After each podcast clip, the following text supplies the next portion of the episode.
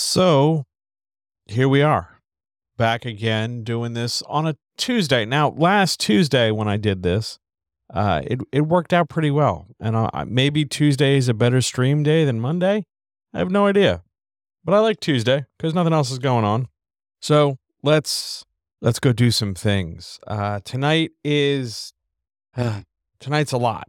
Tonight is super duper a lot. It uh it's a continuation of my most popular uh recording ever, flat out. Like you you look at all the numbers, every sentence is a camera was like the big thing for me. And I had always intended to immediately follow it up with part 2 and part 3 um and so on and so forth, like do it every week for a couple weeks.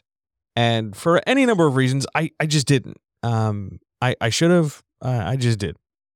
So tonight I'm I'm really looking forward to a chance to do something substantial and get something down that I think will really genuinely help people.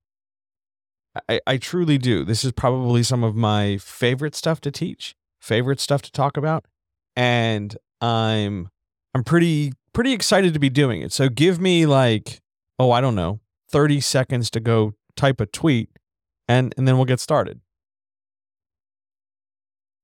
I hope you're doing well.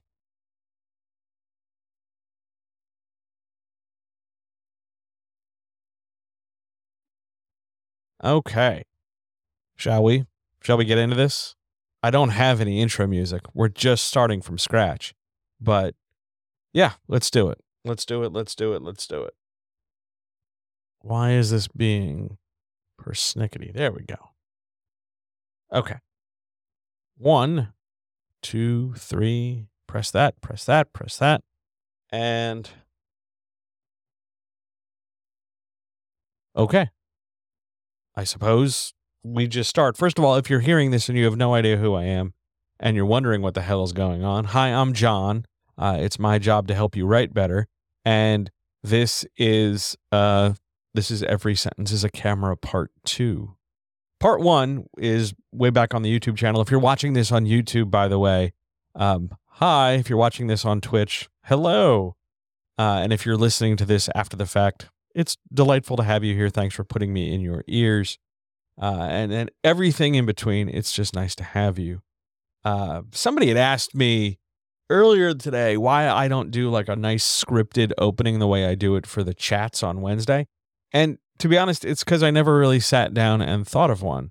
But if you'd like one, here, let's just improv one. Hi, I'm John. I'm a writing coach with 25 years of experience. And uh, I help people write whatever it is they want to write screenplay, stage play, novel, novella, script for whatever. Uh, if it's creative and it has words, I would be more than happy to help you make it better, make it complete, finish it, start it, embellish it, develop it, publish it, whatever it is you want to do. That's that's exactly where I want to be. And I teach a very comprehensive and practical style of writing advice that I think is better than the dry ass academics, primarily because um, that advice kind of loses its luster after a while and requires you to know a lot of like stuff that ultimately doesn't serve you in your own work. Whereas I'm going to try and talk to you in a way that you can actually apply to your own stuff. That said, I want to really make clear uh, what exactly every sentence is a camera conceptually so that we can get into part two. So let's recap part one so that, you know, we're just all using the same idea. Every sentence is a camera is the idea that whatever sentence you're writing, be it dialogue, exposition, narration, the description of a couch, the moves in an action beat, whatever, that that sentence has a functional responsibility to put an image in the reader's head. And each sentence has the necessity or the need or the urgency to either introduce new information, something we don't already know as a reader, or expand on existing information, stuff that we have known as a reader. If a sentence isn't doing that, if it's not bringing something new to the table or expanding something else, it's kind of questionable what that sentence is doing. Now, that's not to say that every sentence has to do like the maximum amount of everything. it's not about going like full throttle, no brakes all the time. It's a matter of just doing something. You just can't sit there. You just can't take up space and fill space. It has to be purposeful. And in order to do that, we default back to the most basic rule of storytelling. Writing is the act of making decisions. So those decisions you make matter. And that is equally true when we are trying to lay out sentences, be they exposition or character or internal monologue or the description of a pair of sneakers or anything in between. You have to decide what it is you're trying to put in the reader's head and then find the best arrangement of words to deliver it in the way you mean at the time you mean it. This is sometimes way easier than I'm making it sound, and other times far more complicated. And then the majority of the time, it's somewhere in between those two extremes. Every sentence is a camera is a nice shorthand to sort of encapsulate the idea that your imagination is ideally cinematic to some degree. And you are taking that sort of movie esque approach and not just using it to breeze through things, but instead to be deliberate and develop the things. Just because we watch a lot of TV shows that prioritize like a high speed edit, we're going to cut from this to this to this to that to that to over there. And what about this and what about that? Doesn't mean your writing has to duplicate the editing style, but your writing has to duplicate that visual, audio visual, full sensory uh, expression. It doesn't matter how you edit it or chop it up, it matters how you get it on the screen in the reader's imagination in the first place. That's every sentence is a camera. Understanding that is a nice stepping stone to move into this because tonight, unlike last time, I have tools for you. I have specific examples. Now, some of them, most of them, are fabricated and I made them up. I didn't pull them from regular text because when I was making these graphics, it was super early in the morning and I was trying to get everything done before breakfast. But the examples are good and clear. And I hope if you're watching this and looking at the slides, then uh, this is this will be clear enough to you. For those listening, because this will be available just as a podcast uh, in a couple hours, if not tomorrow, definitely. Uh, I will read everything out and try to explain it as I go. So bear with me, and and your patience will be greatly rewarded for sure. But my goal here is to functionally teach you how to write in a more cinematic style in what is now two videos rather than just one. We ready to do this? We ready to get started? Just move my cat and we will, thank you, we will get going. Here we go. So I hate to hit you with a big slide right up top, but we're going to do some math tonight. Now, before you click off, before you throw your earbuds, before you freak out, it's not very difficult math. It's just some basic counting that is, well, it used to be called story math. This isn't so much taught anymore, but it is useful. It's sort of an old fashioned way of figuring out how important stuff is. And we assign it positive numbers, generally from plus one to plus five, though more than likely you're only really going to see plus ones and plus twos because the eh, like the edge case and the discernment between plus three and plus four is fairly negligible. So let's just consider plus one and plus two and minus one and minus two for our story math. Now, what exactly is this math? Because all we're doing is just creating numbers. It's the idea that we're going to take numbers, positive or negative, and assign them to the words and phrases we write uh, on a sentence by sentence basis so that we can address sort of the quality, how well we are using this phrase or how well we are getting across our idea via this phrase, how effective it is how descriptive it is, how evocative it is, how fill in the blank it is. And it's not necessarily only like nouns and it's not only adjectives. It's just this part of the sentence, whatever it is, is doing something to contribute in a small degree or a significant degree in getting the picture I have in my head into the reader's head.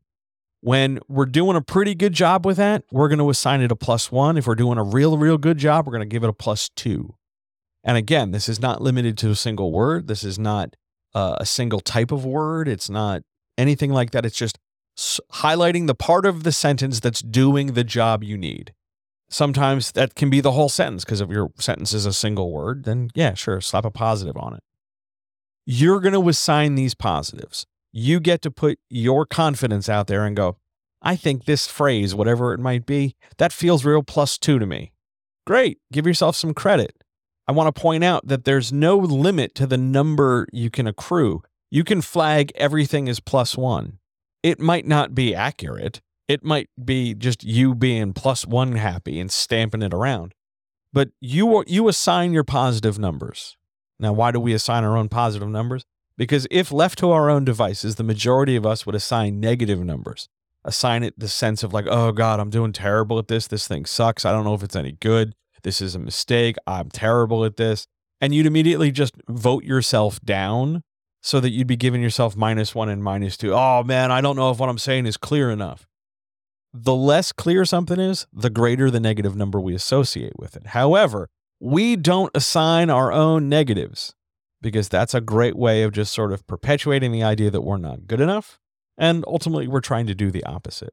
So we assign our own positive numbers based on our assessment and our thinking and feeling. And negative numbers, though not frequently used, negative numbers uh, used to be back in the day assigned by critique partners and editors some agents, if you get some of the older ones, uh, and any kind of publishing professional who's looking to really dissect and understand story. It's not that the word is bad. This isn't about good and bad. This is about how well is this word or this phrase doing the job you're intending it to do? Is it not necessarily the clearest, but is it the best word for the job? Is it carrying that emotional punch you want? Is it clear in its description? This is not a call for like find a magic number. It's not like every sentence has to be three or something. There is no limit, there is no magic number, but there is value in using plus one and plus two or minus one and minus two for the sake of organizing our ideas because when it comes time for a revision, those minus ones and minus twos are the first place we look to see if we can rewrite something to do a better job. And the plus twos are definitely things we want to try and keep over the course of revision because we feel really strongly about them. It's a way of kind of codifying our, as a writer, our interest in something, or from a reader perspective, making sure we have a firm sense of how well we're doing our job of putting that movie in somebody else's brain. You assign the positives, somebody else assigns the negatives. And it, it's really just about getting the idea across and how well you're doing it. Because writing is the act of making decisions, and story math is the way we don't necessarily grade our decisions, but it's how we evaluate our process so far. So throughout these examples, you're going to see plus ones and plus twos in places because I'm trying to indicate how effective or not effective a particular turn of phrase is. One is not better than the other. It's not like it's not like we're going to use this to justify never using adverbs, and it's not like we're going to use this to you know, catch passive voice. We have different tools for those sorts of things. This is just a matter of do I dig this thing I wrote? And if so, how much? Think of it that way. On we go, though. Our first tool tonight is descriptive weight. That's W E I G H T, weight.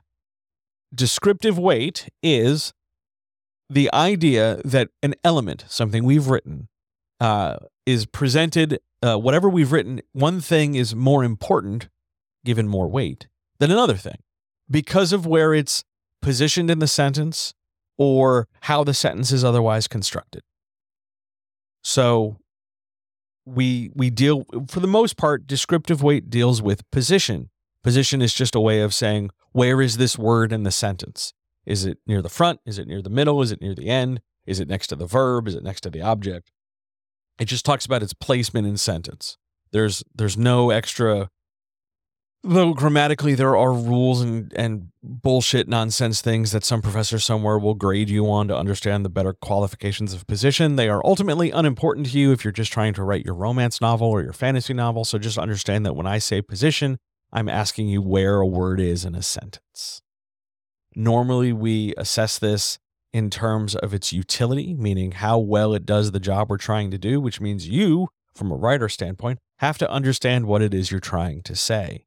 And if you ever run into a situation where you're not sure what you're trying to say, it is incredibly common to overdo descriptive weight, to just throw more words at a problem. And, you know, because eventually I have to get one of these things right, just quantum mechanics says so. So if I chuck seven adjectives at one of the, you know, at, at the problem, one of them has to work. And that's true. One of them eventually has to work. But the point fundamentally is we want to try and not take that much time and space up because otherwise you'll be here forever. So, descriptive weight is how we sort of organize and rank and prioritize our ideas. Let's look at an example. So, first, we're going to talk about positional descriptive weight, which is the idea that specifically because of where the word is in a sentence, we are assigning it a grade, a number. Uh, grade's not the right word. We're going to give it some story math in order to make sure it's being effective. So, in our sample sentence, the ragged shirt hung from his frame in tatters. The and we're looking in terms of what words we're weighting, what words we're making most important, what words are doing the, um, the the big heavy lifting that are being clearest in their descriptive job.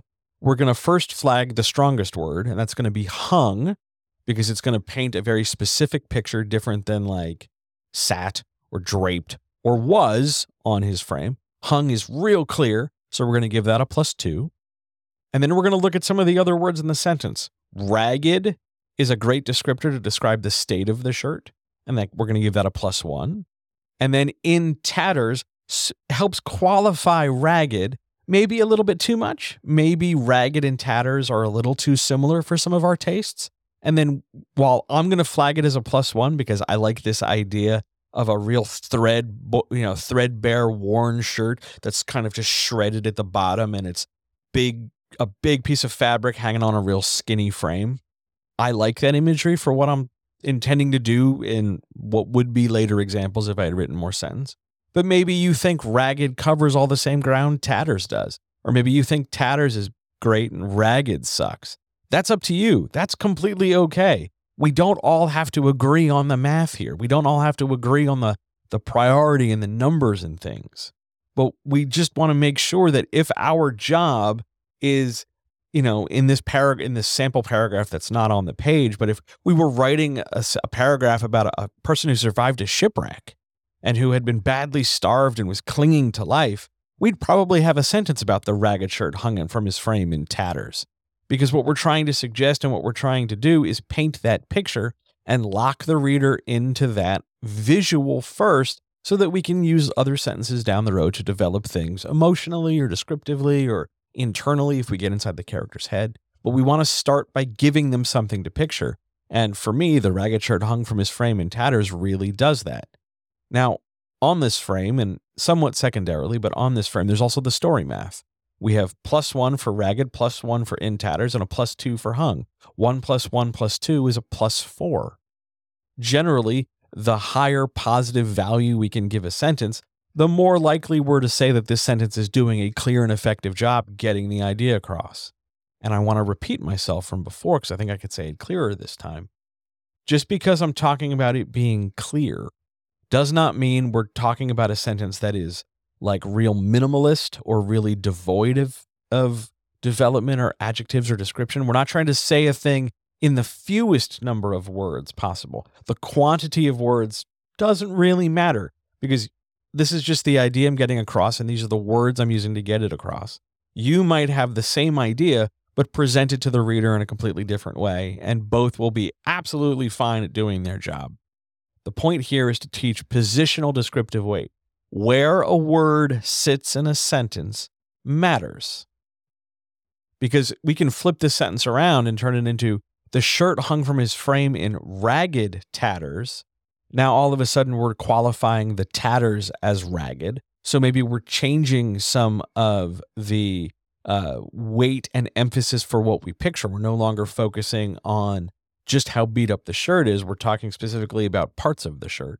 But maybe we're going to, you know, flip things around and and talk about his frame. So maybe the shirt hung from his ragged frame in tatters.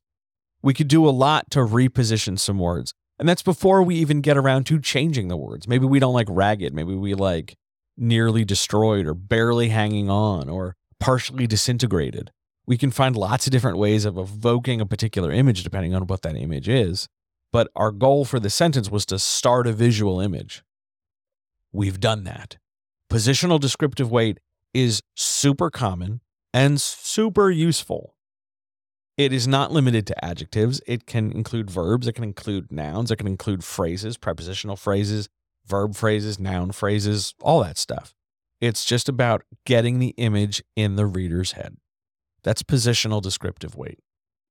But wait, there's more.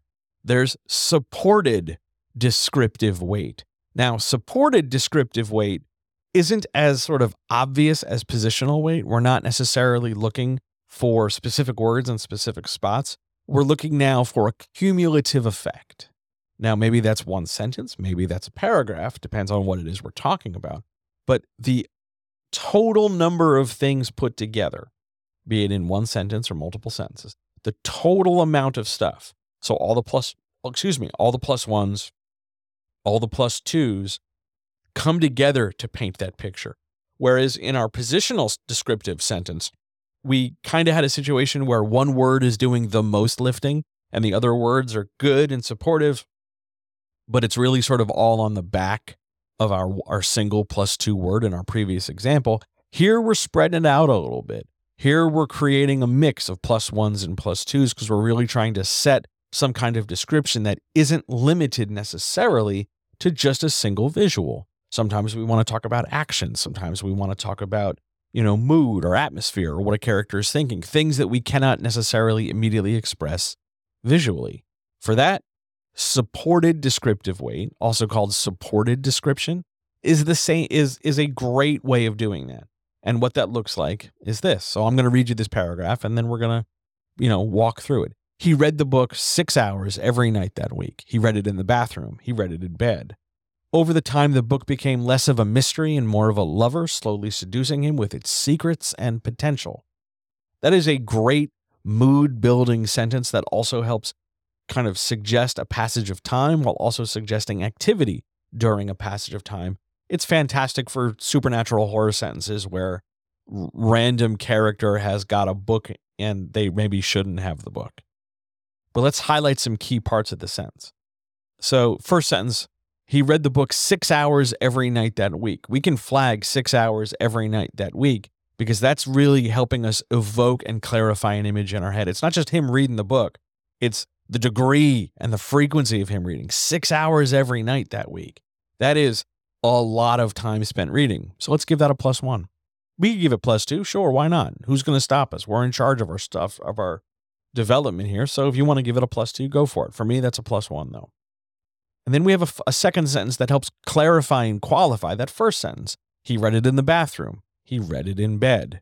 So now we're setting up different conditions where that reading six hours every night occurred bathroom and bed. I'm going to give, because I gave the, the first one six hours every night, I gave that a plus one. I'm going to follow up and give the bathroom and in the bathroom and in bed, two prepositional phrases, also a plus one. So we've got three plus ones in two sentences. We are already starting real strong here. But let's set more mood. Now we've talked about what the character did, but now we're going to talk about the effects of what the character did. So fine, he read six hours every night. He read it over there and he read it over there. I bet he read it in a box with a fox if I wanted to write another sentence. But now, because he did this action, we should qualify, we should develop, we should describe more. We should talk about the consequences. We should talk about the impact all that reading is having. So let's continue to the next sentence. Over time, the book became less of a mystery and more of a lover, slowly seducing him with its secrets and potential. So I'm going to give plus twos out here. Less of a mystery and slowly seducing are plus twos for me. They're plus twos for me because, particularly, the idea of more of a lover slowly seducing is very suggestive of the arrangement I want the reader to think of when he when we think about how the the character is engaging with the book. We start off with less of becoming less of a mystery. Okay, he's starting to understand it. That's just acquiring knowledge, which is clear and accurate in what I want to do. So let's give that a plus two. But then I double down on it and I get more expressive with it, more of a lover slowly seducing him.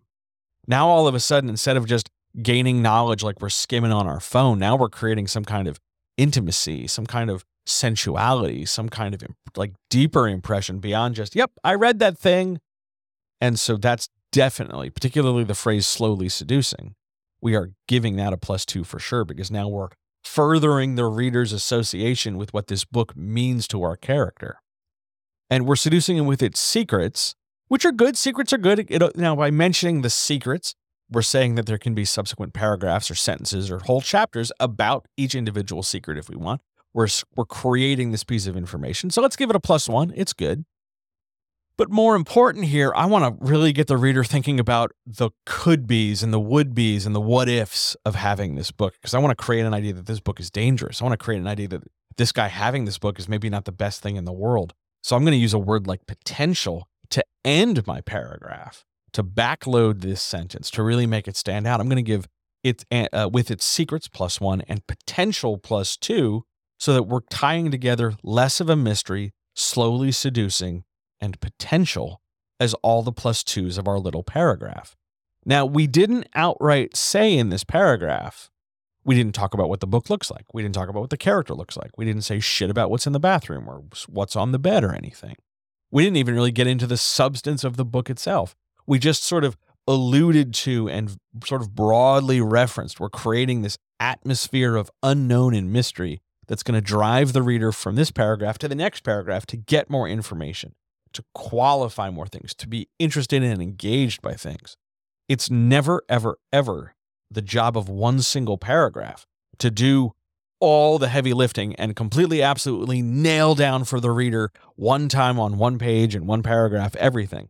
We're spreading butter on toast. We don't want to just glob it in one corner. We want to, as evenly as possible, distribute it across the whole surface of whatever we're buttering.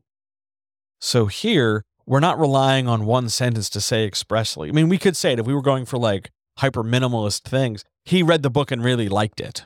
Sure.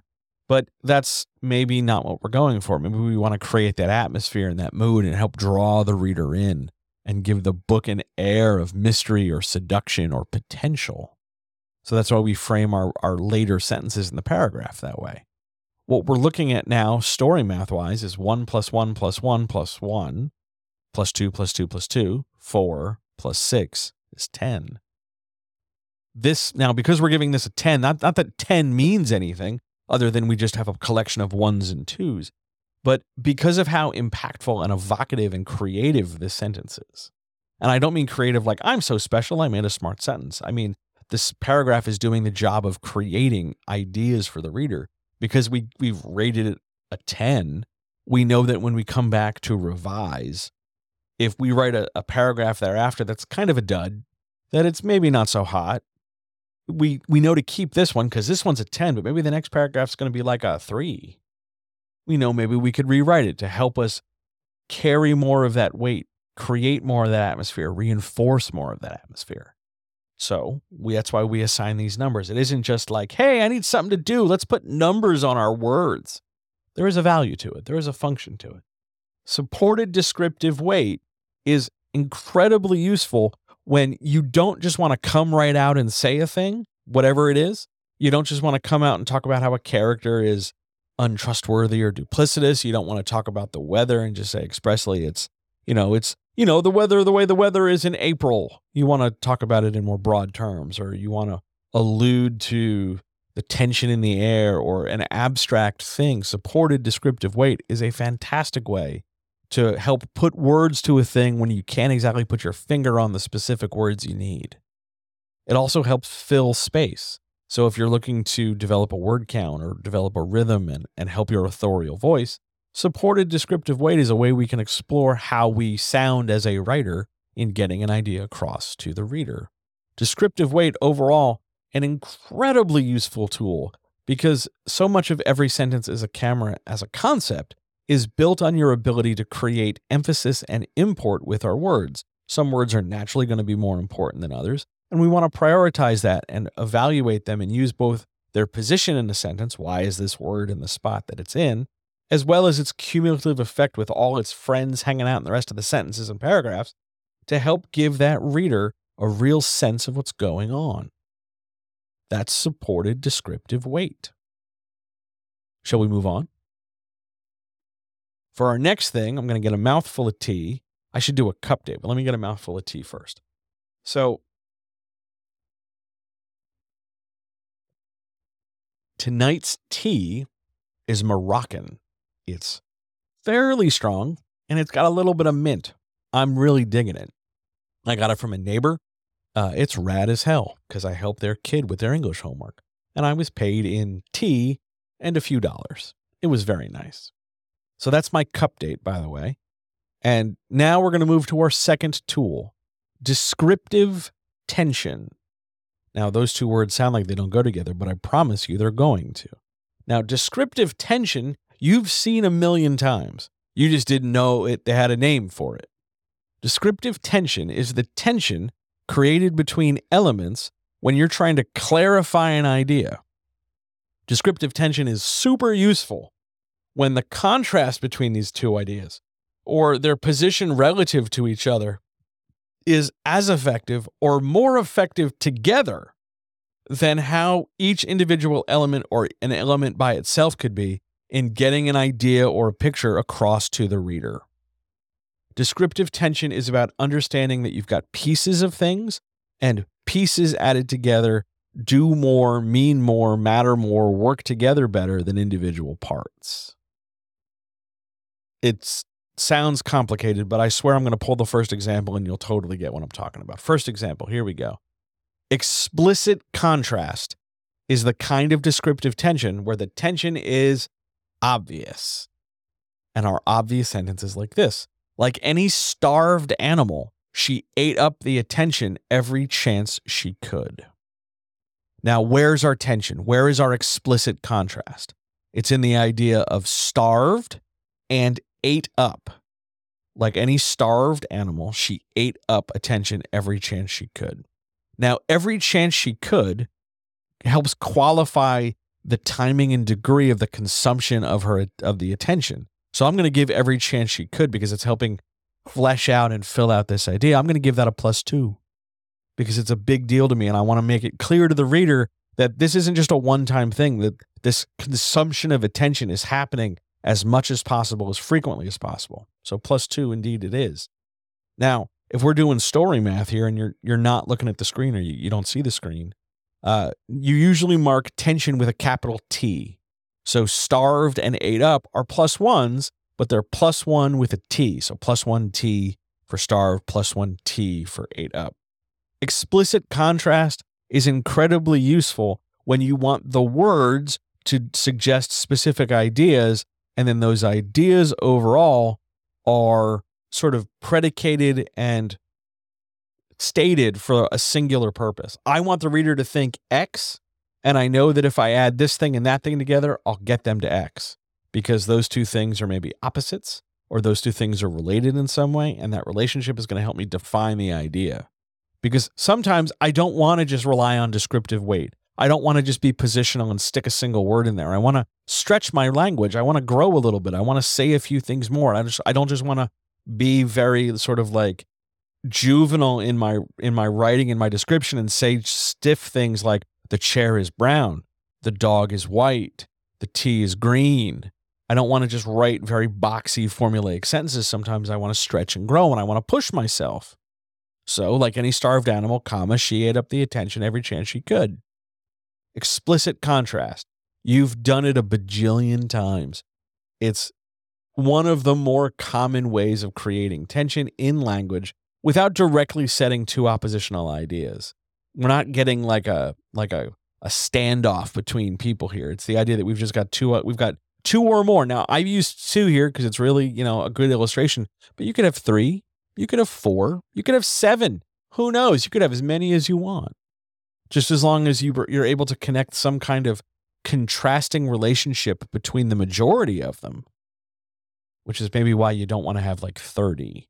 But as long as you can establish contrast between your elements, you can develop explicit contrast to create tension to help describe an idea. Now, when I say tension, I don't necessarily mean danger or risk. I just mean you're creating a thought that the reader has to make an effort to try and resolve. And the best way to resolve that effort is to both think about the words they're reading think about what the writer means, but it also means reading the next sentence and seeing if we can get more context clues. Explicit contrast is done best when the tension is obvious, when it's apparent in the sentence, which means you've chosen words to do the job. When you miss it, when you when you're not ex, uh, when you're not as explicit as possible, let's say, maybe one of the words is really explicit and the other one's just kind of eh, it's it's there but it ain't great. What do you do? In that case, you're still creating contrast. It's maybe not as explicit as it could be. You take the you take the one word or element that's flagging that isn't pulling the same way, that isn't giving you its tension, and you try to find a way either to rewrite the sentence so that it, it gets some elevation, it gets improved, or you rewrite the, the word in question. I wanted to use starved and ate up as my two pieces of tension because I think that it, it's a descriptive idea without, like, we're not saying she's physically starving and that she's actively chewing on something, but we want to give that impression of a starved animal. We want to give that impression of how something that is starving finally descends on food. And that visual is what I'm looking to create a description for without saying specifically she, you know, ate like a hungry animal. You know, I'm I'm suggesting it without being overt about it if that makes sense. That's explicit contrast. Let's go on to the more elaborate one. Elaborate's not the right word because it's not exactly like a big complicated magic trick or anything. It's just not explicit. Implied contrast is where your phrase and your construction of sentence or sentences creates tension and it's building up and building up and building up, but you can't entirely point to the things that are generating the tension specifically. It's not like ate up and starved in the last sentence. You got to do a little bit more thinking. You got to do a little bit more context clue discerning in order to figure out where the tension is. So I've pulled a paragraph together where the the tension is kind of there, but it's not outright said. So it goes like this No, Susan said, I can't let you out of here without your signature on the contract. Signing the contract meant agreeing with her. He knew what he had to do. Now, the critical thing I'm going to flag with a plus two in this little paragraph is Susan's statement that she can't let you out of here without your signature on the contract. Because I like this idea that Susan is generating a threat because maybe my next paragraph is how Susan is, you know, blocking the door or she locks the door or she looks stern or something. But I wanted to give this impression that Susan is an obstacle in our paragraph. So we give her some language to suggest that level of obstacleness, uh, obstruction, whatever you want to call it. So I'm flagging plus two with can't let you out of here without your signature on the contract. Now we're shifting away from dialogue because no, I can't let you out of here without your signature on the contract is in quotes. But now we're coming out of that dialogue. Signing the contract meant agreeing with her. He knew what he had to do. There's some ambiguity in he knew what he had to do, and I'm flagging had to do specifically as one of the plus one T's, plus one with tension. The other tension, the other plus one tension is agreeing with her. Had to do and agreeing with her create a kind of tension. It's one's ambiguous, had to do. He could do anything. He could, you know, ninja flip out of the room. He could drop a smoke bomb. He could escape through the air duct. He could sign the contract. He could not sign the contract. He could punch her in the nose. He could do a lot of things. But the ambiguity there, along with the specificity of agreeing with her, is what's creating our tension. But because we're not necessarily saying expressly the whole stakes of the scenario, we're not recapping in this paragraph, we're not doubling down, we're just creating this moment of tension and we're waiting to see the reader and we're waiting to see the character and we're waiting to see everybody kind of creep to the edge of their seat. And then the next paragraph, maybe two paragraphs down the road, will pay off this setup. So our tension is at the end of the paragraph with two plus one T's. The implication there builds our tension and sustains it. Tension doesn't just evaporate once we state it, it holds until we pay it off. So, our next paragraph, which isn't in my example, but if our next paragraph doesn't qualify, doesn't eventually lead to him doing the thing that he knows he has to do in that last sentence, well, we're eventually going to reach a point, a tipping point where we can't get any more tension. We can't add more to it because what we're left with is this idea of, well, eventually we just got to do the thing. How long can we wait and wait and wait and wait until we go, until we something has to happen? Because after a while, it's not going to be believable. It's too much tension and we're going to check out because, God, when are they just going to do something? So that fuse we light here and we'll pay it off and blow up the dynamite later. But we got to light the fuse here. And to do that, we're going to use implied contrast. The idea that tension's being built, even though the thing doing the tension maybe isn't said outright. What makes this a bit more constructed, what takes a little bit more um, work to put this together, is the idea that you have to know what's going to get maximum tension at this moment. Because I could write this paragraph the exact same way where Susan says, I can't let you out of here. And then there's a couple sentences of action Susan takes to make it clear that Susan can't let the character out. But by holding those actions back, by waiting for them another paragraph, by sticking them somewhere else, we are drawing attention to before the actions, we're drawing attention to the character knowing what they have to do and knowing the implications of what's going to what happens if they do sign the contract. So we're centering it around the contract needing a signature and the potential problems thereof before we get to, well, here's what Susan does and here's what the character does, and back and forth and back and forth. Implied contrast is great for building tension or developing ideas. Let's keep going. Next, we get something we're a bit more familiar with active tension. I'm going to get another mouthful of tea. I did not realize we were moving quite as quickly as this, so bear with me while I, I catch a mouthful.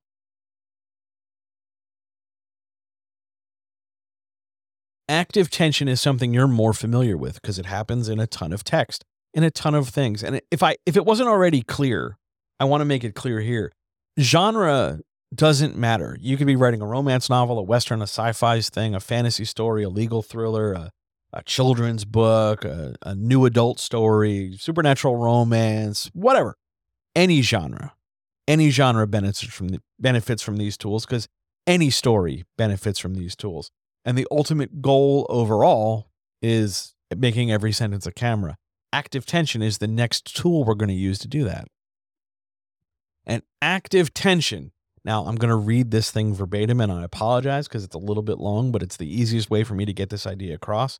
Please know that this description I'm about to give you, this definition, is the simplified definition. And there are some textbooks you can get out that have like four times as much detail, but I think this works.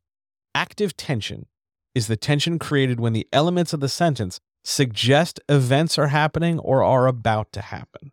The tension in active tension is a result of the reader's anticipation and expectation as to what's going to happen when something happens.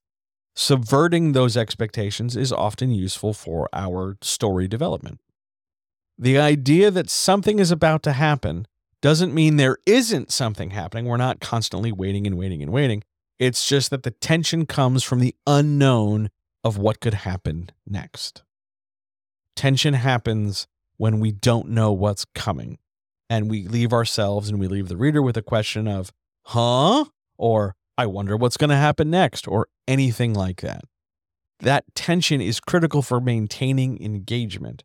Now, if you're out there and you're nervous because I just brought up the magic E word engagement, please don't assume that your reader is looking for the first chance to run for the hills because they're not. No, no, no reader worth their shit is. It just, it just doesn't work like that.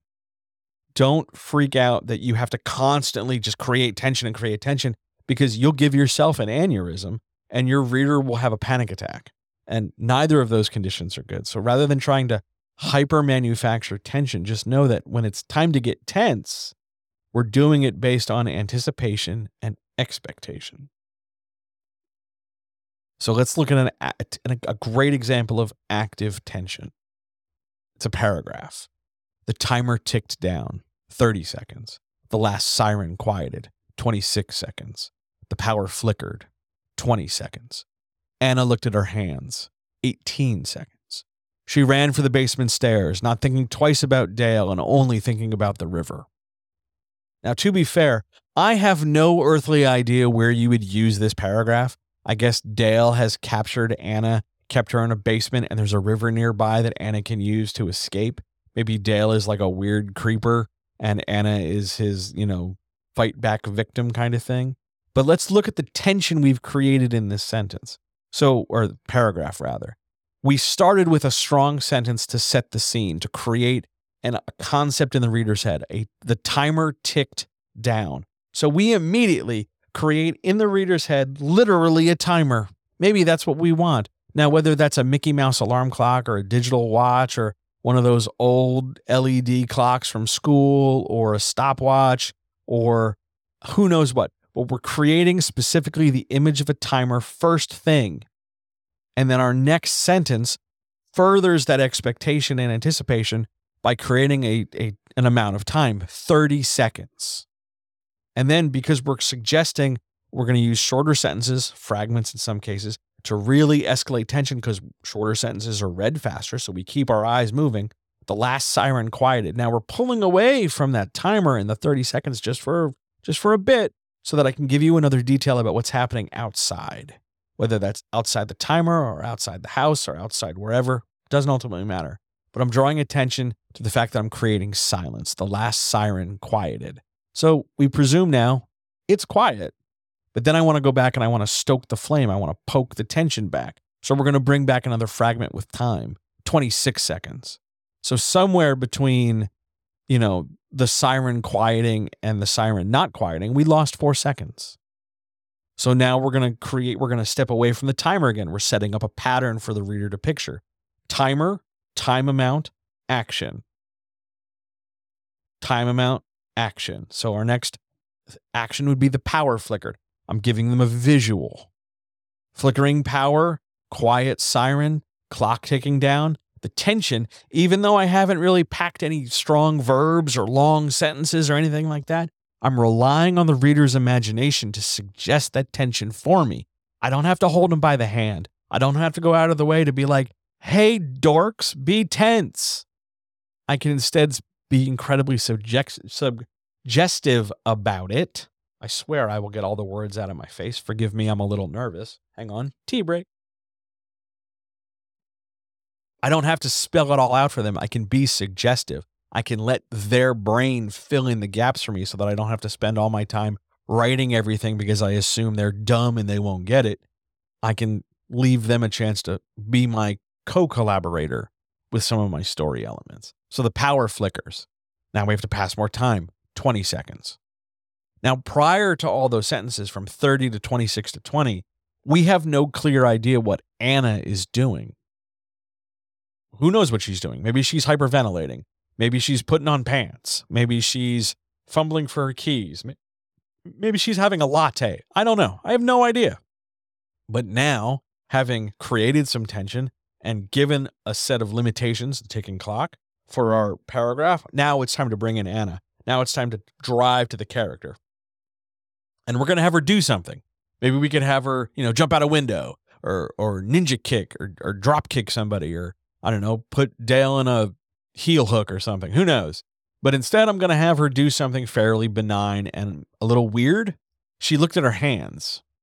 Now, I don't know if there's going to be a paragraph prior to this or a paragraph after this that eventually talks about Anna's relationship to her hands. Maybe they're shaking. I don't know.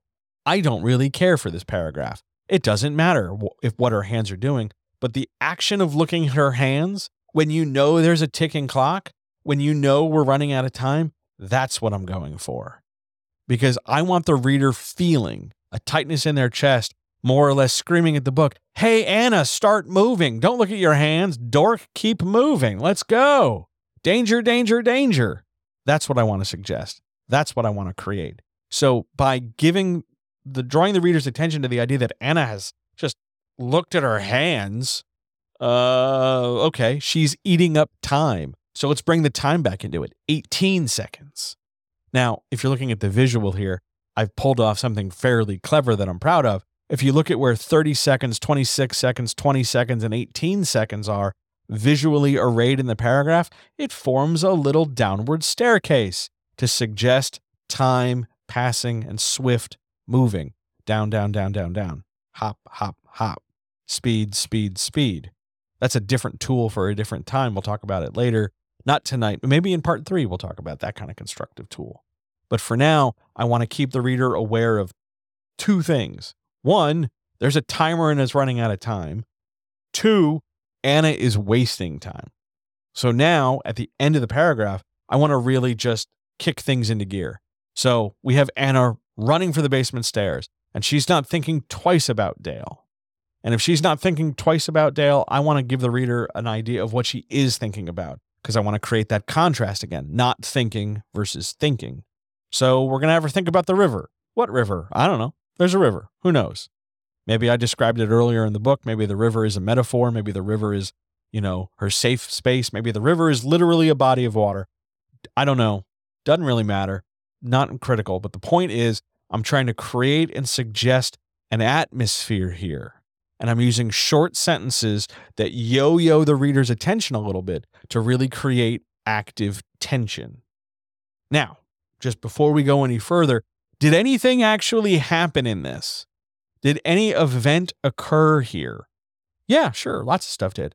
The siren quieted, the power flickered, Anna looked, and then Anna ran, and maybe Anna thought, but that's to a lesser degree. Or she thought while running, so maybe we split that, you know, split the focus a little bit.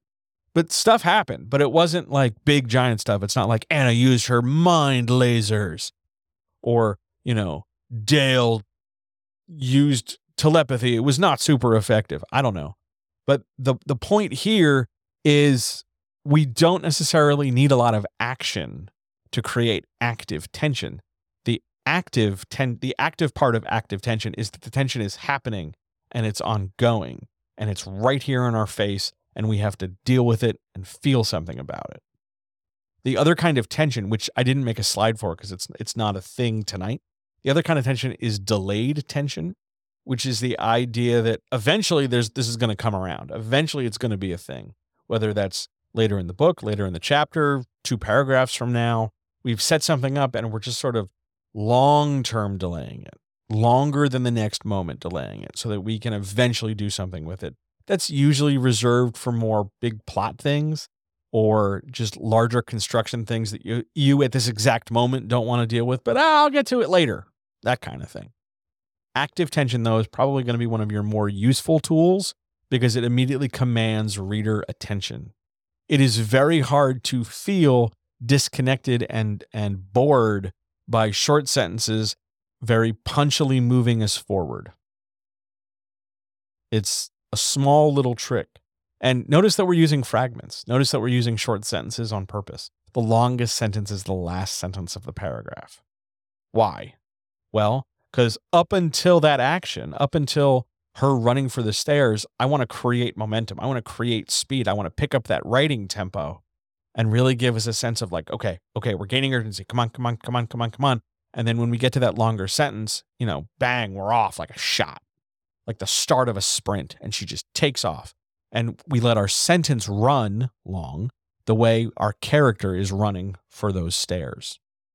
And then with the idea of 18, 20, 26, and 30 being sort of visually arrayed as stairs in the paragraph, I'm reinforcing the idea of stairs. But for the majority of people, that's like an extra layer of nerdy on our Sunday that we don't entirely need to worry about. For now, we're just looking to create tension and manipulate it through a paragraph. I want to stop real quick and uh, thank everybody for being here and point out, and I forgot this, that uh, tonight's, if you're digging this, the two things you can do. One, uh, you can go over to patreon.com slash John helps you write better and check it out. It would mean a great deal two bucks a month, give you like a million things as detailed as this, if not more so, all involving popular film and television stuff. And the other thing you can do, uh, if you're watching this on Twitch, feel free to follow. It's free. If you're digging this and want to see more of it, feel free to subscribe. If you're watching this on YouTube, please don't forget to like and subscribe and click the notification thumbs up doohickey thing so that I know you're digging this, so that I can keep making more stuff like this. That said, let's keep moving. I'm going to get another mouthful of tea though. And then we'll get into action flow. Questions so far? Everybody good? I haven't even looked to see who's here. I apologize for my my obliviousness with that. I wasn't trying to ignore you.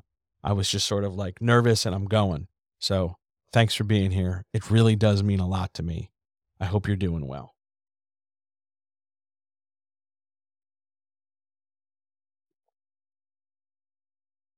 I'm I am impressed with this tea and the real subtle mint that's coming through because I'm not normally a mint guy, but I'm digging it here. Yeah, absolutely. Happy to help you. Thank you. And if really honestly, if you have questions so far about anything we've talked about, um, feel free. Like fire away at any time. We will have more chance for questions at the end because we're almost done. But by and large, like I want you to ask questions and I want you to ask questions it, that are simple or complicated or hyper specific to you or, you know, whatever. I want you to ask questions. I want you to like get this stuff. I want you to have these tools for your toolbox. So let's do action flow. Action flow is the way we move from one element to the next. Now, hang on, there's a question in chat. Are gerunds a massive problem in writing? What an excellent question.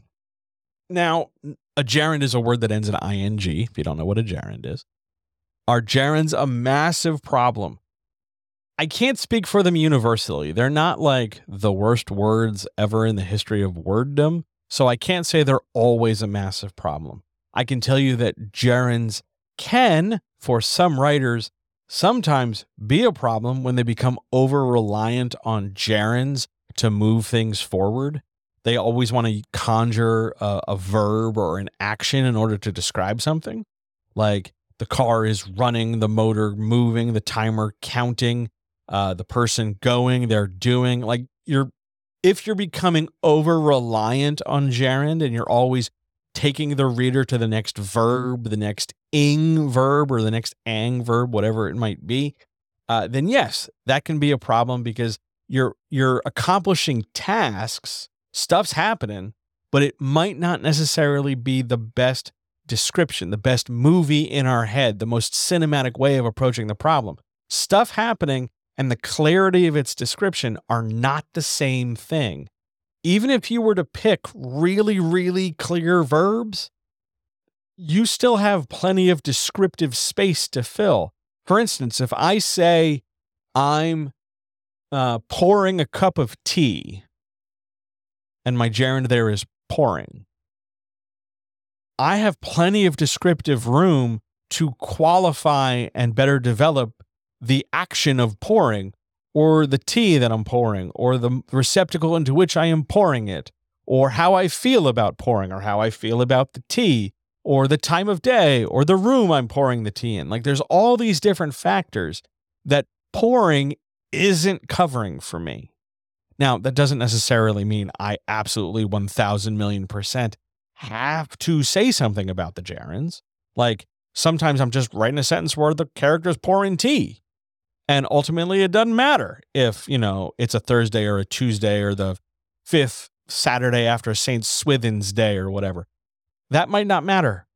But when you become over reliant on gerunds, just like if you were to become over reliant on adverbs or over reliant on one particular word over and over and over again.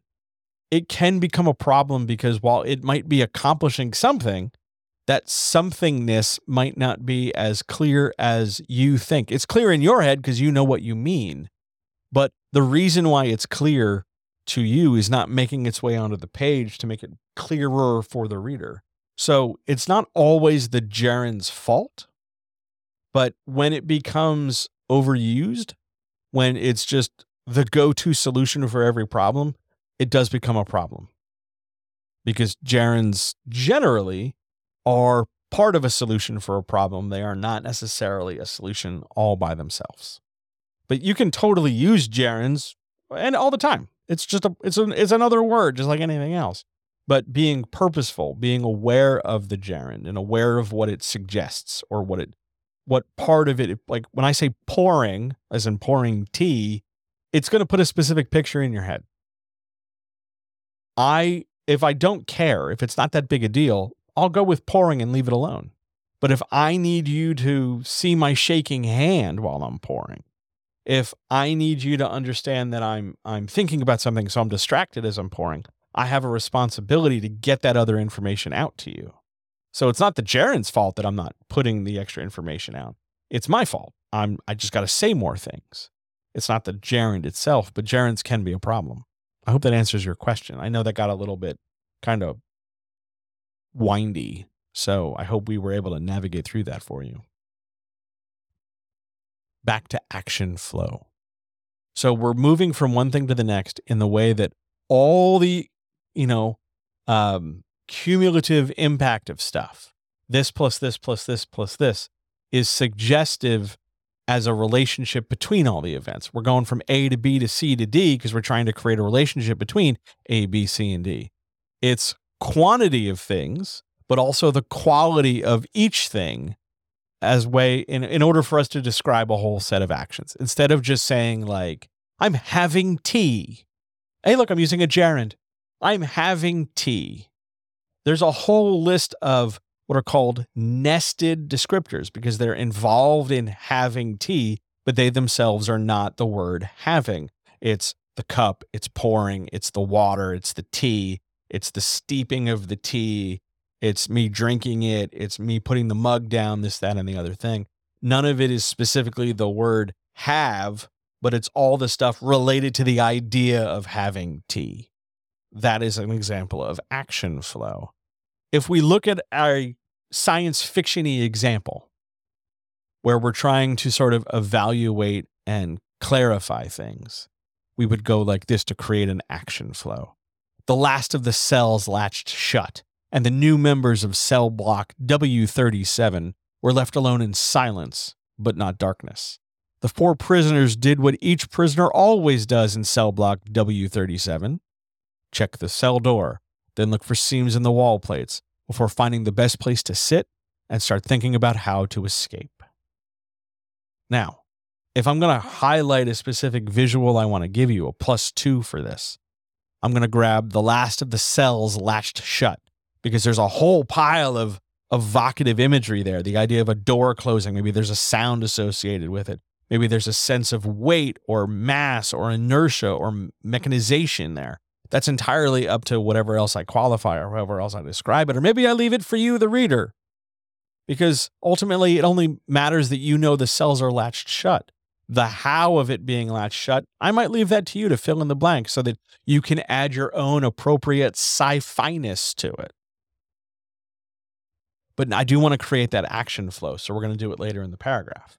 Check the cell door, look for seams and wall plates, find the best place to sit, start thinking about escape. Four things. They are not any of them the same thing, and they are done in some sort of order one, then two, before three, and finally four, but they're all related to the idea of what everybody does in the cell block. And each item is distinct. Check the cell door. Do I give it any further qualification or clarification? Maybe in a later paragraph, but not right now. Right now, I just want to give you the idea, and I'll leave it for you, the reader, to fill in what checking the cell door looks like. In the same way that looking for seams in the wall plates isn't further qualified in this paragraph, but it's around there. Maybe there'll be another paragraph. Maybe maybe it'll be in another sentence. Maybe it'll be the next thing. Who knows? But looking for the seams is another idea that I want to seed, but not necessarily develop. Not yet. Before finding the best place to sit. Now, so far it's check the cell door one. Then, second thing to do, look for seams. Do one and two before three, before finding a place to sit. And then the last, after we have found a place to sit, start thinking about how to escape. There is a procedural organization to these four things. We are creating the idea of essentially a checklist this, this, this, and this, a flow and a movement and a progression. Now, if we turn this into something more active, like super active, like it's the punches thrown in a boxing match, then we would maybe not do this in a list with a colon. Maybe we'd break it into individual sentences or short paragraphs, or maybe we'd describe each punch in its own little way. Depends on what we want to do.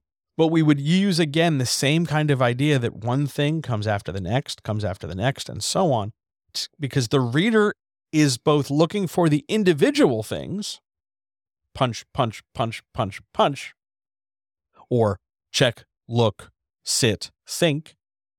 But we're also looking for that cumulative, the whole total sum package, the did what every prisoner always does pile of things that we can tie together into a ribbon. That organization of ideas really helps nail down the specifics as well as the broad details of a set of things I'm giving to the reader. No matter what, no matter how else we describe cell block W37, no matter if we go back and start individuating the new members or prisoners in general or the prison as a whole, by creating this specific action flow, we are creating a level of description the reader can think about as they move forward through the story. Now, maybe we're in a maybe we're writing a romance novel, not necessarily with this example, but maybe.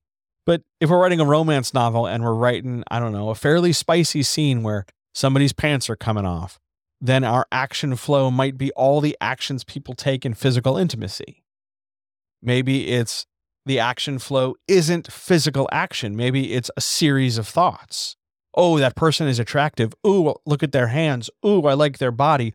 Oh, yes, let's get naked as long as there is some kind of relationship between some number of things and you're making that relationship understandable, clear, sort of clear, explicit, somewhat implied, some combination of it, doesn't really matter. But as long as you're saying there's a relationship between things and you're able to read and figure out what that is, you're using an action flow.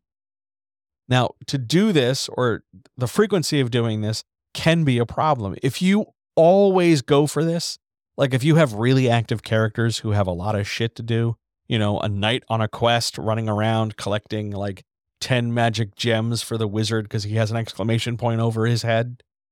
If if you con much like we talked about with gerunds, if you if this becomes your go-to solution for developing and describing things, after a while it's going to feel very monotonous. Even if you shuffle around the structure, even if you put the list of things in the beginning of a paragraph, or maybe put it as its own paragraph.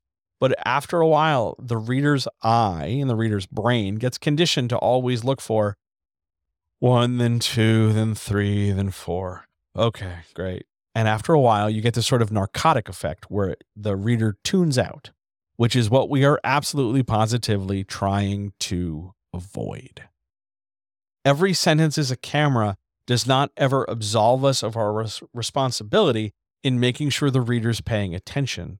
That's not because we think the reader's bad or that we have to punish the reader or we have to like demonstrate how much smarter we are than the reader. It's more a matter of, hey, reader, you came to this story wanting a story.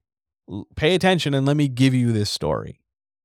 And that relationship of mutual respect and care and that sort of co investment of effort, my effort to write, your effort to imagine, allows the reader's emotions to be sort of exposed and to be affected by the words we write. That's that's the beauty of art. That's how we make writing impactful. We we touch them, we we we reach something in them and they they click with it. And we do that by making sure we're putting a clear movie in their heads, by making sure that when I say a thing, it has an impact like an action flow. On we go. Constructive volume. Now, constructive volume is uh, our last topic of the night. I'm surprised we kind of flew through this, and I apologize. And if you want me to go back and cover anything again, just holler. I'd be happy to. I was honestly thinking I had like two full hours of info. But constructive volume is the last of our five tools for the night. And constructive volume is progressive and sequential improvement based on story math. So, this is why those plus ones and plus twos matter. And it's the idea that as we go through a sentence, we're having our plus ones, we're having our plus twos. And since we're rolling along and we're constantly hitting ones and twos, the overall volume of information is what's helping contribute to that clear picture in the reader's head. So we get this example, which is something I wrote kind of last minute. Marvin packed the car with the same intensity that he approached everything else in life. which is to say that a strong breeze could have placed the bags in the trunk with greater ease and speed. Of the 10 bags needing to fit in the car, only one moved from where Karen had placed it. Now balanced on the hood of the car, its contents threatening to spill onto the gravel driveway. So let's go through this real quick and just take a look at the number of things that have been suggested and created that you're picturing in your head to some degree. Well, there's a dude named Marvin, and Marvin packs a car or is in the middle of packing a car. And Marvin's approach to packing the car gives you an impression of the sort of person Marvin is. The idea of a strong breeze placing bags in trunk with ease and speed doesn't mean there's actually a breeze. It's qualifying the intensity Marvin is using to pack the car. In that first sentence, and we're just dealing with the first sentence right now, the big thing I want to get across is the idea that the same way he's doing this, Marvin does everything. He approached everything else in his life. That's our plus two. And in order to make sure you understand that I'm talking about it, he approached everything this way. I want to make sure that the, the one of the first plus ones in our sentence is the same intensity. So I'm partnering the idea of intensity along with approached everything else. I'm really making it clear that Marvin is kind of a schlub. And then I'm going to use the back half of the sentence to qualify his approach. A strong breeze could have placed the, the thing he had to do, the bags in the trunk, with greater ease and speed. I want to tag strong breeze as a plus one, but greater ease and speed is a plus two because I've got that contrast between the idea of a breeze suddenly being able to put bags in a trunk. And since those two ideas, those two ideas don't really like make sense, it's hard to imagine it being anything other than a like a normal breeze doesn't operate that way. And I'm using that kind of disconnect in order to um, in order to be suggestive of how I want things to come across. But now we're going to get more concrete because we got kind of abstract in that in that first part. So let's get concrete. Of the 10 bags needed needing to fit in the car, only one, there's our contrast, 10 and 1, only one had moved from where Karen had placed it. Now balanced on the hood of the car, its contents threatening to spill on the gravel driveway. So, the qualification of where this one bag is now on the hood of the car, plus one. But I can qualify that. I can give it more descriptive weight. Its contents threatening to spill. So now all of a sudden I've got this bag and it's probably open. Maybe it's on its side. Maybe it's balanced not really well. Like when you put your cup of coffee on the hood of the car and it's it's not entirely on the flat part of the car. It's starting to tip near the door. It's threatening to spill. The the phrase threatening to spill, I would definitely want to highlight. So let's give that a plus two because I think that's a really great way of getting the picture clearly across to the reader. The combination of ones and twos here and the way I'm using contrast and the way I'm highlighting certain things allows us to really pull this paragraph together in such a way that we're developing and building something to give an impression to the reader overall. We're not relying on one single part of one single sentence to be like, this is the thing to take away. Summarize everything down to this one phrase. There are times and places for that. This is not one of them, though. So, what we have instead is a cumulative effect, a volume, a volume we've built, a volume we've constructed, which is what we get for constructive volume. We can do this for description. We can do this for action. We can do this for a series of events. We can do this for anything, really. But the whole point is that it's an accumulation of detail that when we're done reading, whether it's a paragraph, whether it's a sentence, whether it's a chapter, a page, an act, a chunk, whatever you want to call it, when we're done reading the thing, there's a whole very clear picture in our head that gives us the opportunity to sort of contextualize it, frame it, press save, lock it into our brains, and then move on to whatever the next thing is. That's how we shape and build this movie. That's how we can best utilize the idea of every sentence acting as a camera, even if not every sentence is directly visually relaying us information about a character's actions and movements. Every sentence is a camera in the sense that it is giving us something to picture or think about or know that maybe we didn't know as well as we do now. That's the second level of every sentence is a camera. The first time we talked about it, it was all about what is the character doing? What should the reader be picturing?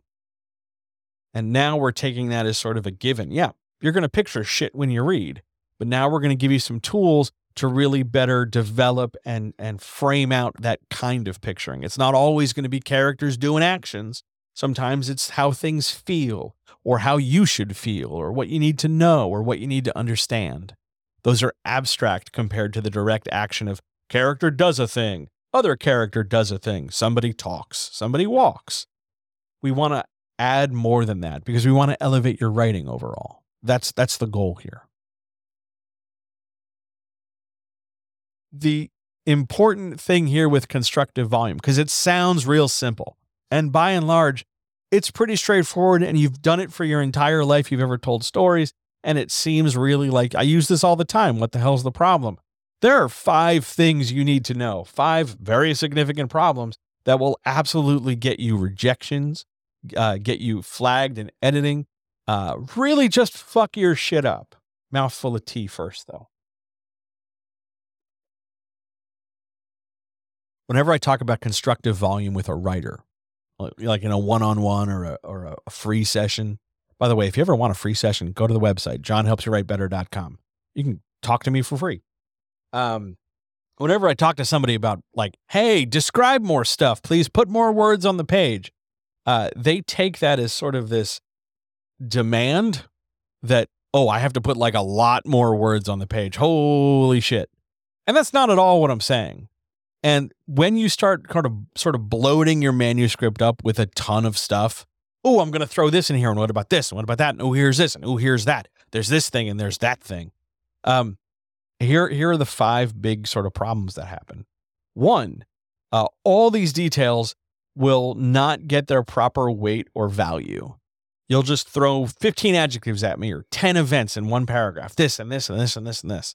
And it's impossible for me, the reader, forget me, the coach, forget me, the person trying to just walk you through how to write better, just me reading your stuff if you throw too many things at me, it's going to be harder for me to know what's more important. What's more important than what? Is A more important than B? Is Q more important than L? This, this, this, and this, which is which is material, which matters most.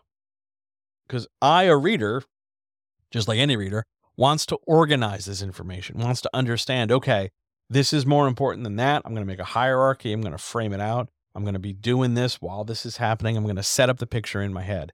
Just throwing the details at me and saying, figure it out is, is sort of like being thrown a jigsaw puzzle and then saying to somebody, build it in the air while the pieces are falling, which is not a thing that happens. Second major problem when you throw a ton of detail and constructive volume together. Some of those details get lost. You, you give me five details and you, you, you barely tell me which ones are important. Chances are if you're asking me to recount it later or remember it down the road, I'm going to forget something. Now, maybe that's because I did a lot of drugs for many, many years, but more than likely it's because I didn't get a chance to wait or evaluate or appreciate the things you gave me. And you just hurled a ton at me and, and basically screamed at me, Keep up, John, which is not really going to encourage me to keep up at all. It's going to make me get frustrated, which leads us to the third thing when you pack a paragraph like super tight with detail, you got to remember that not every detail matters. You might like it because you wrote it, you're biased. You might think it's super important that I know about every vein in the marble and every bell and whistle and switch on the ship dashboard. You might desperately need me to know right now in this chapter that one person's particular shirt, because you're being historically accurate, has this many buttons on it. It might be a real big deal to you. Um, if I don't know that it matters, if you haven't made it clear to me that I should be paying attention that way, I'm going to tell you that most of the time I don't give a shit about buttons because it just doesn't occur to me. And even if you were to give me buttons and sleeves and bells and cuffs and frills and fringe and epaulets and this, that, and the other, not every detail ultimately matters, no matter how many is shoved into a paragraph. Not everything is going to matter.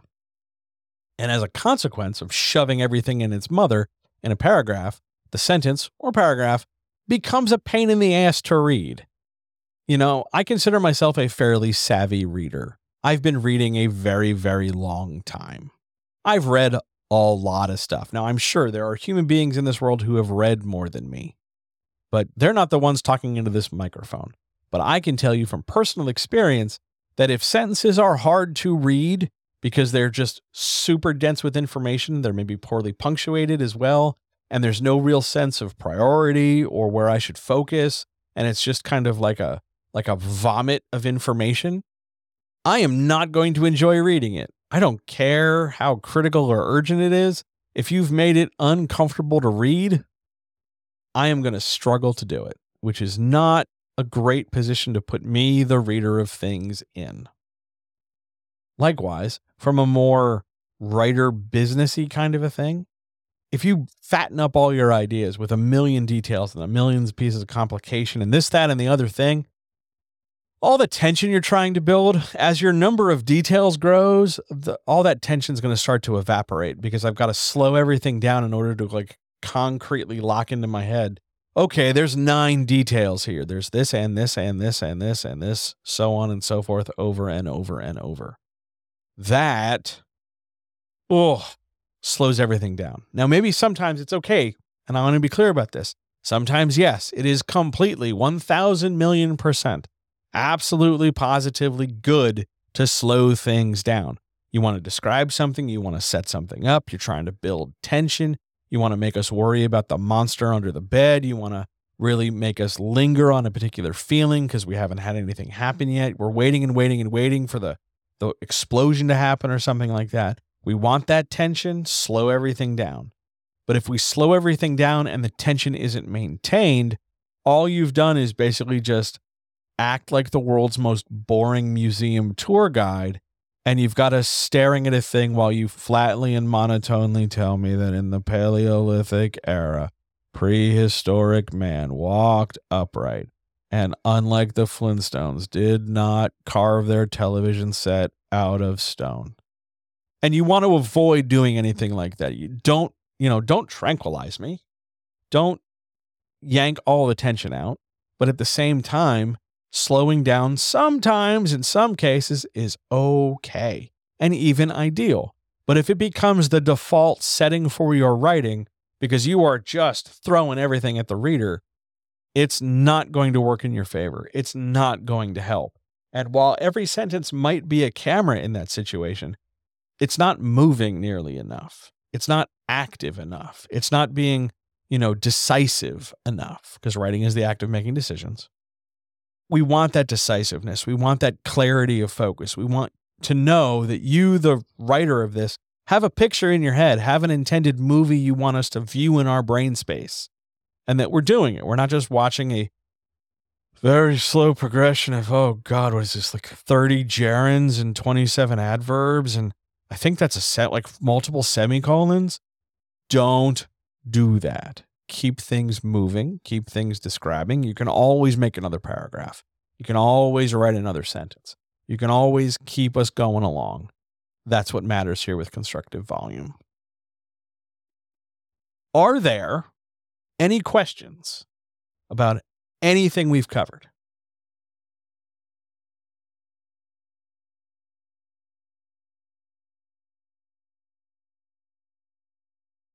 Yes, no, big things, little things, small things, middle sized things.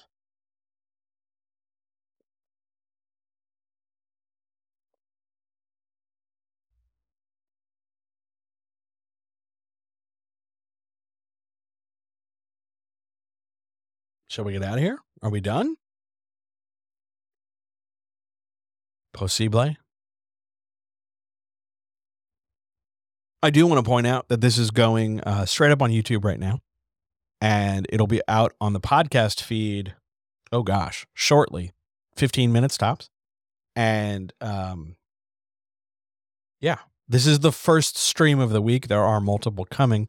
Maybe we should uh, maybe we should go over that real quick. Let's let's get out of here and go grab the calendar for a hot second. Where's my calendar? So, this, by the way, thank you so much for being here. I really appreciate it. I really appreciate all your comments, your likes, subscribes, your attendance, your questions, your interaction, all that stuff. Loved it. Thanks for being here. This is the first of three streams this week. Oh man, I gotta like definitely stretch before we do the next one. Tonight was Every Sentence is a Camera Part 2. Tomorrow night is Wednesday, March the 20th. I almost said October for some reason. March the 29th. Uh, we'll be right back here, 7 p.m. Eastern for the writer's chat. The questions tomorrow, oh, some of them are bangers. Some are quite spicy. Mostly, though, they're very, very good. They are really strong questions. You are, of course, very welcome right back here in Twitch and YouTube form for the writer's chat tomorrow. Now, Thursday, Thursday, I've got something special, something brand new, a brand new series of videos, a brand new idea, a brand new just general thing that uh, one of my really amazing friends suggested to me. If you follow me on Patreon, if you're a Patreon patron, you know that whenever we cover a movie every week, or whenever we talk about a TV show, or whenever we do a season of television or something, I often bring up the idea of how would I rewrite? How would I craft a story to fix its, you know, to kind of fix the things that didn't work or make use of the tools we talk about when we're talking about dissecting a story. So if we praise a thing for its characters, how can we build it so the characters get even more attention? If we find a story where the plot falls apart in the end, how would we rebuild a climax? That kind of thing. I've never really done that outside of Patreon um, mainly because it never really occurred to me. And I've always honestly used that as a hook for Patreon. Hey, if you ever want to know like how I'd fix this thing that everybody says is busted, two bucks a month, please, and and I'll I'll fix all the busted things you want me to. But I think I think you're right. I think I should, you know, give this a try out in the the big wild field and just show off what it is I do. So this coming Thursday, I don't have a graphic loaded for it, but this coming Thursday, uh, I am developing how to write a better or writing a better dot dot dot, where uh, I'm going to take periodically a particular franchise or an, a, concept or an idea, like a movie series or a book series or something like that, and just talk about it broadly. Now, I don't know how long that's going to be. Maybe it'll be 15 minutes. Maybe it'll be 30 minutes. Who knows? We'll find out together. But the overall goal is to show you how to use a, co- a collection of narrative design tools, storycraft tools, editing tools, and really create a new version of a thing that ticks a few boxes that I want, that engages in a particular way. That it isn't just like, oh, do more of the same or just add more robots or something. I'm starting with the Terminator franchise. I have a soft spot for the Terminator franchise. We'll talk about why on Thursday. But I I want to rewrite it because I don't know if you know this, but very little of the Terminator franchise is real, real good, and a lot of it is quite not good. And I wonder why. Well, to be fair, I'm pretty sure I know why. But it's time we take a look at salvaging it by, you know, what are its pluses, what are its minuses, and how do we rebuild it? So that is Thursday, right here on Twitch and YouTube, 7 p.m. Eastern, How to Write a Better Terminator Franchise. I would love for you to be here. I'm excited to do it because it's just going to be a lot of fun and we'll have a good time doing it and we get to talk about Terminator stuff and I I haven't made graphics for it yet. I'm letting you behind the curtain. I haven't done the graphics, so who knows what we're going to talk about and what it's going to look like. Maybe it's just going to be me staring at a single picture of a Terminator talking for 5 minutes. Who knows? But we're damn sure going to have a good time doing it. And I would really really absolutely love for you to be here. So, that's our streaming calendar this week. I'm I'm pretty damn pumped. Thanks so much for being here tonight. It really meant the world to me. You guys are great.